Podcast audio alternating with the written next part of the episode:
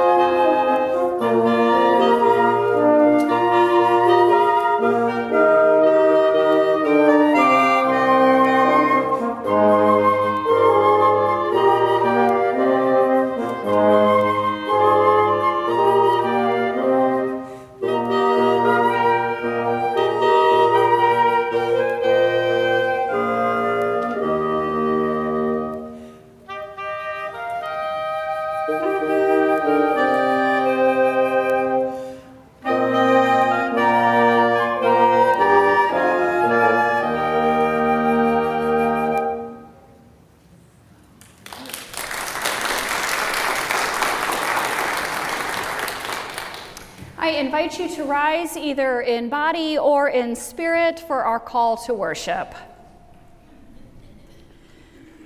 Some of us are exhausted. We come to rest. Some of us are curious about Jesus. We come to learn. Some of us are hungry. We come to be fed. Some of us are disoriented. We come to pray. Some of us are broken. We come to be healed. We gather around you this morning, O Christ. Teach us, feed us, hear us, heal us, grant us your peace. Amen.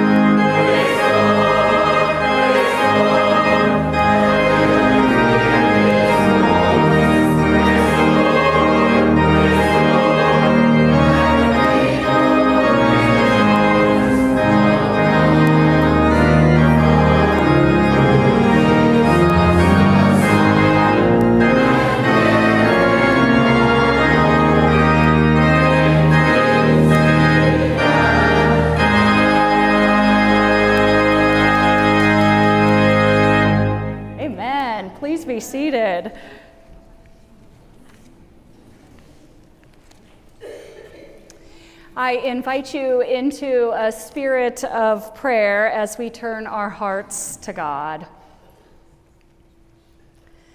Sometimes, oh God, it's hard to put words to the prayers of our hearts. We feel things deep in our bodies that we just can't seem to articulate into sentences. We hurt, we cry, we rage, we act out, we wonder, we doubt. It's painful to watch the news. It's painful to see the realities of some of the places that we hold near and dear to our hearts.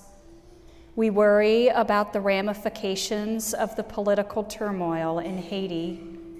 We are fearful for the Cubans we've met. We are stunned by the food insecurity in Appalachia. Hold your people in your heart, O God. Protect them guide them, love them. Thank you, O oh God, for calling us to these communities. It is beyond words that we get to know them, support them, love them, and to be loved by them. You are a beautiful, all encompassing God, and you draw us together in the most incredible of ways. The way you open our hearts is astounding, so astounding that we often don't realize it's happening. Slowly, carefully, you work in our lives, softening us, opening us, transforming us. Slowly, carefully, we change we begin to see the world differently, more clearly. Injustices no longer hide in the dark, and pain is no longer masked. Slowly, carefully, things like hope, joy, peace, and love make more sense. Experiences shimmer and shine more brightly. You become more real. Sometimes, oh God, it's hard to put the prayers of our hearts into words and sometimes we don't even need to try. For you hear us in all of the ways that we call out to you. We pray all of this in the name of the one who takes our words and our breath away as he walks slowly, carefully across the water to us. We now join our voices together, praying the prayer that Christ Jesus taught us by saying, Our Father, who art in heaven, hallowed be thy name. Thy kingdom come, thy will be done, on earth as it is in heaven. Give us this day our daily bread, and forgive us our trespasses, as we forgive those who trespass against us. And lead us not into temptation, but deliver us from evil. For thine is the kingdom, and the power, and the glory forever. Amen.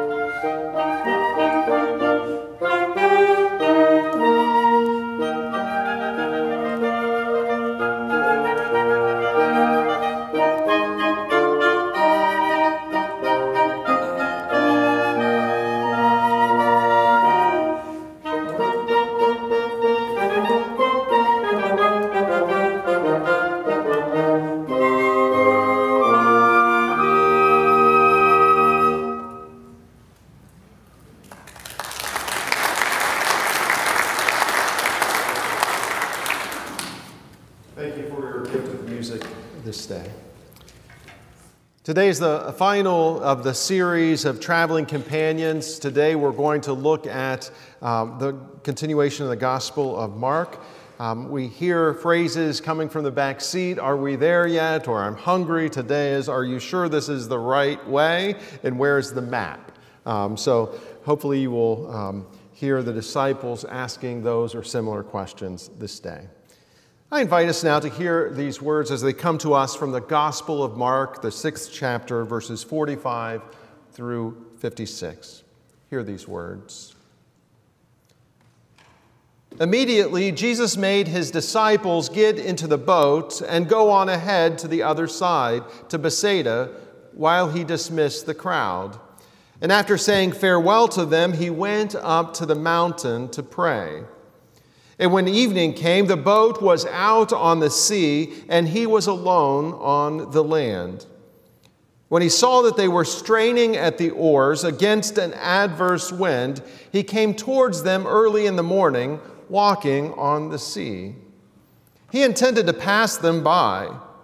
But when they saw him walking on the sea, they thought it was a ghost and cried out, for they all were all saw him and were terrified. But immediately he spoke to them and said, "Take heart. It is I. Do not be afraid." Then he got into the boat with them, and the wind ceased. And they were utterly astounded, for they did not understand about the loaves but their hearts were hardened. When they had crossed over, they came to the land at Gennesaret and moored the boat. When they got out of the boat, people at once recognized him and rushed about the whole region and began to bring the sick on mats to wherever they heard he was. And wherever he went, into villages or cities or farms, they laid the sick in the marketplaces and begged him that they might touch even the fringe of his cloak. And all who touched it were healed. Friends, this is the word of God for all God's children. Thanks be to God. Amen. Let us pray.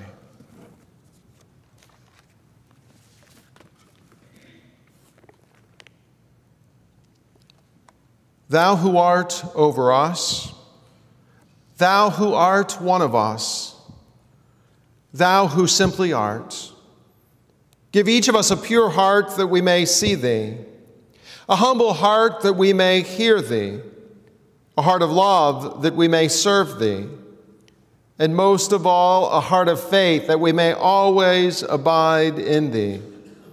This is our hope. This is our prayer this day. Amen.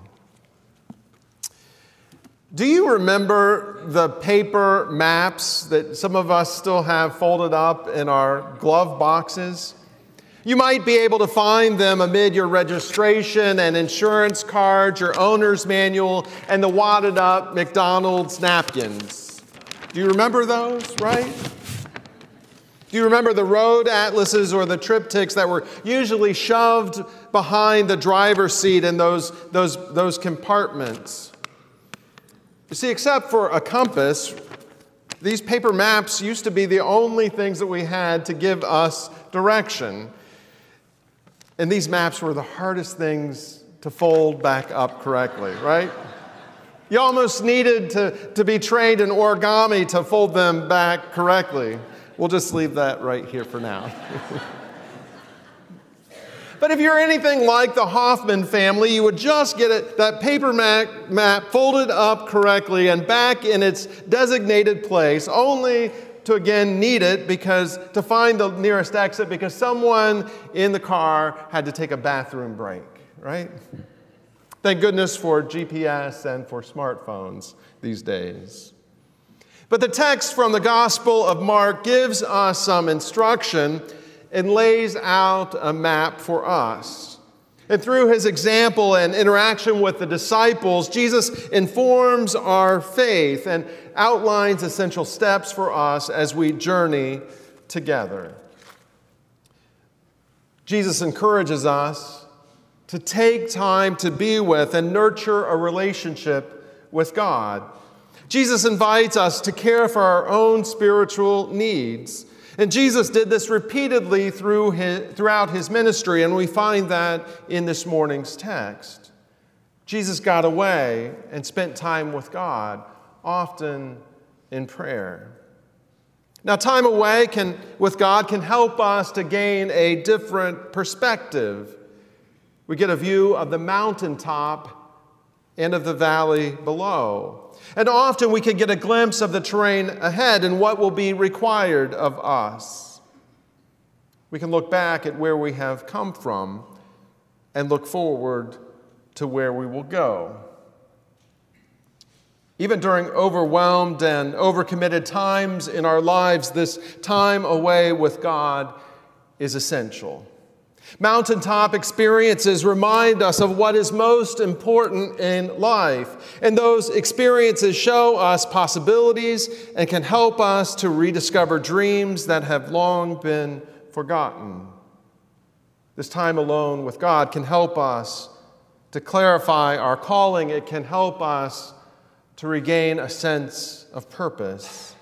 This time can help us to discover or rediscover gifts that we have, and this time can help us reflect and make sense of life. I can't wait to hear from our ASP team next week about their mountaintop experiences and the many ways that that experience helped them to grow in their faith, especially by helping to meet the needs of others. Now, sometimes we can meet the needs of others without even knowing it. Stephen Newman, who backpacked across the United States and parts of the world, shares such a story. Stephen wrote of his experiences in letters that he mailed back to his parents. And on, on the journey that he took across the United States and the world, he spent a lot of, t- of alone time with God and he learned about what it was like to rely upon the help and the hospitality of others. It was while walking down a secluded, foggy road in the Shenandoah Valley, Stephen writes, that I heard Esteline's distant shouts. I looked up to the side of a, a broad, grassy hill to the front porch of a lone white cottage and I saw a very old and tiny lady with shining hair and the bluest eyes I've ever gazed into. Yoo-hoo! Yoo-hoo! She was yelling and w- with an excited wave. Young man, have you had any breakfast? Stephen responded that he hadn't eaten since noon the day before and that he had spent the night sleeping in an abandoned farmhouse. Well, you get up here and have some breakfast, she demanded. And then a feast followed. Later on, as he stood on the porch with his tall pack on his back, he asked the woman why she had invited him in, why she so readily trusted a complete stranger. Well, the woman was actually quite shy. She lowered her eyes and looked out over the, the still, misty valley as if both embarrassed and trying to collect her thoughts. And after a few minutes, she looked back and said ever so softly, when, when I was a little girl, my mother used to read to me from the Bible. Her favorite passage was the one that God sometimes sends angels to us disguised as people to test our charitableness. Well, a slight red came to her face. I'm 88 years old and my eyesight is not as good anymore. And when I looked out the screen door into the forest and saw this tall figure coming through the fog, I could feel my heart suddenly beating faster. I saw that there was something very big and long on your back. I thought, surely this must be one of the angels coming to test me. I thought, surely this, you must be an angel. And I've been so good all these years, and darn it, I'm just too old now to be blowing my chance to get in heaven. Why? She says, I might never, ever have another chance to feed an angel. Sometimes, sometimes we meet the needs of others without even knowing it. Spending time to nurture a relationship with God can give us a valuable perspective and the strength that we need to carry on on this journey in which we find ourselves. The next insight from this text that we can gain is following Jesus' example to meet others amid the wind and the waves of their lives and to bring peace. The text tells us that Jesus witnessed them straining at the oars against an adverse wind. The text defines it as a headwind or a wind blowing directly in front of them, one that is opposing forward motion. It sounds like the disciples were stuck right there in the middle of the lake. And this journey across the lake, I believe, was the first time that the disciples set out without Jesus. And I'm sure some of the disciples must have been wondering and asking themselves if they were headed in the right direction. Jesus, however, kept a watchful eye on them. Jesus trusted them and, and their abilities. That is one reason why Jesus sent them on ahead. And when Jesus saw that they were overwhelmed, he met them there amid the wind and the waves that were swirling all around them. Friends, we are to notice and to meet others where they, where, where we are on the journey. And one, one of the gifts of this congregation is our trained Stephen ministers. These are lay folks from our congregation who, like the staff and pastors, are trained to meet others where they are in their lives, to walk beside them and to speak peace into their lives. Stephen ministers come from all walks of life, but they share a passion for bringing Christ's love and care to people during their time of need. It is a gift of this congregation. Another helpful piece of instruction is our reminder to get into the boat with others.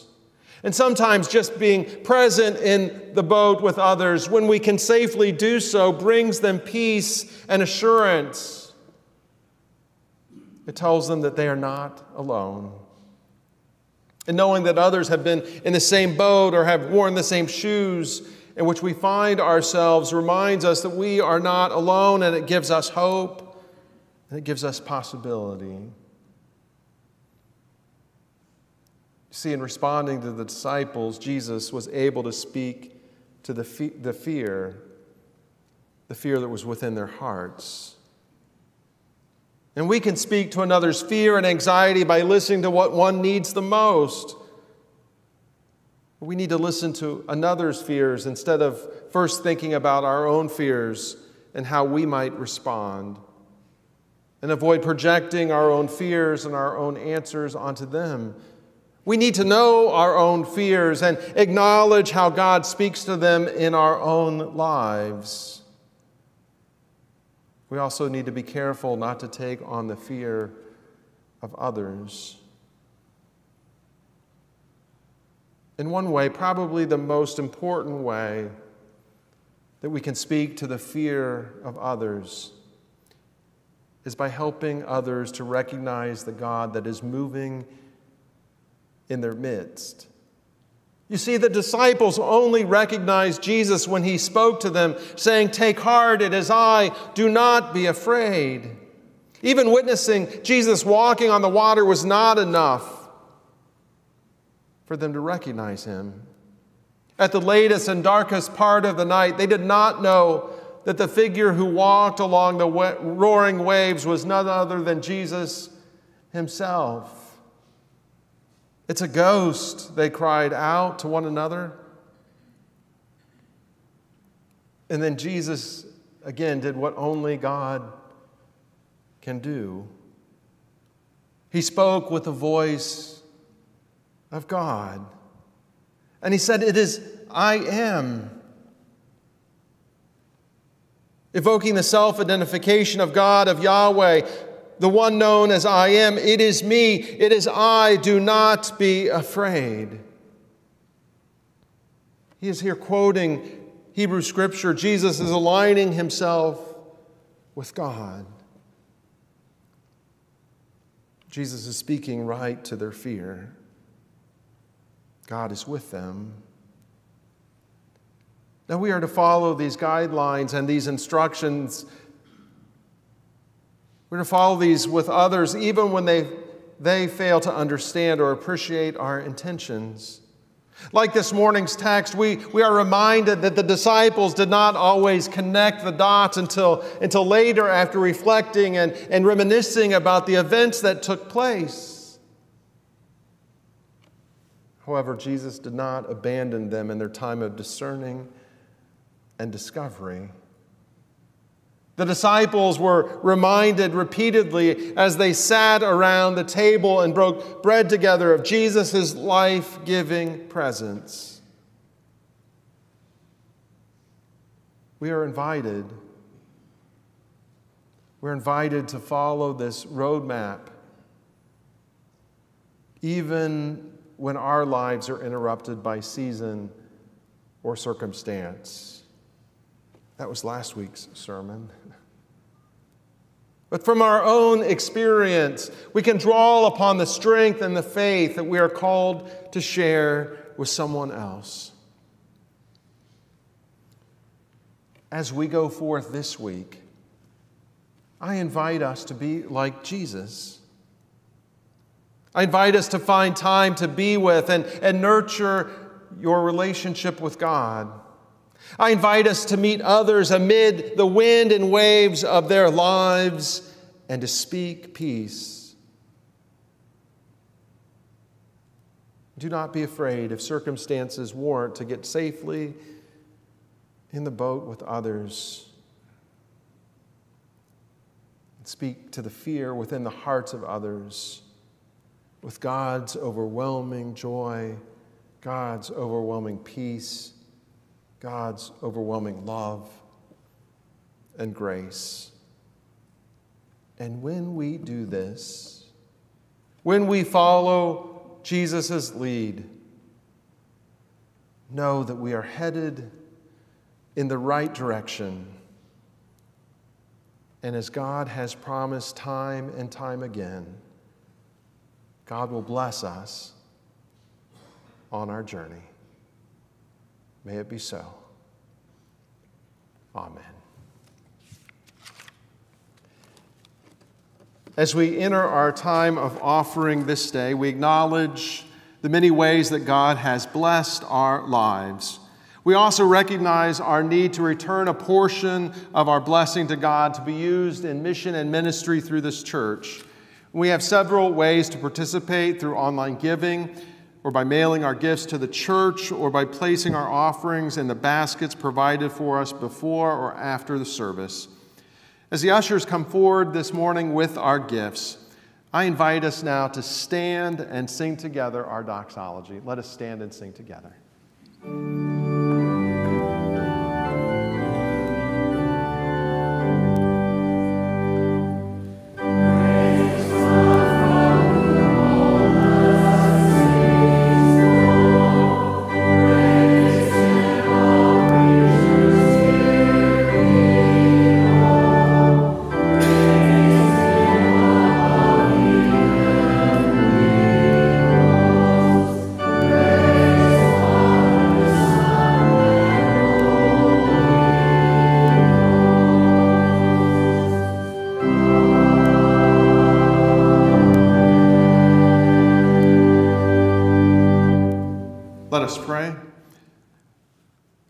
Things come to, from you, O God, and with gratitude we return to you what is yours. You created all that is, and with love formed us in your image. When our love failed, your love remained steadfast. You gave your only Son, Jesus Christ, to be our Savior. All that we are and all that we have is a trust from you. And so, in gratitude for all your gifts, you ourselves and all that we have, union with Christ's offering for us. By your Holy Spirit, make us one with Christ, one with each other, and one in ministry to all your world. Through Jesus Christ, our Savior. Amen. Let us now remain standing and sing our closing hymn together.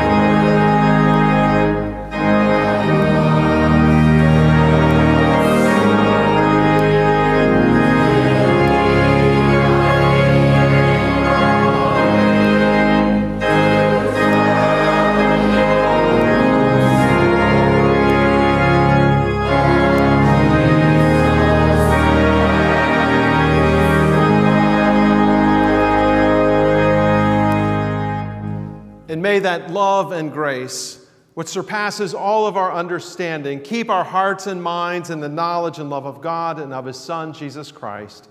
May the blessing of God the Father, God the Son, and God the Holy Spirit be among us this day and remain with us forever. Amen.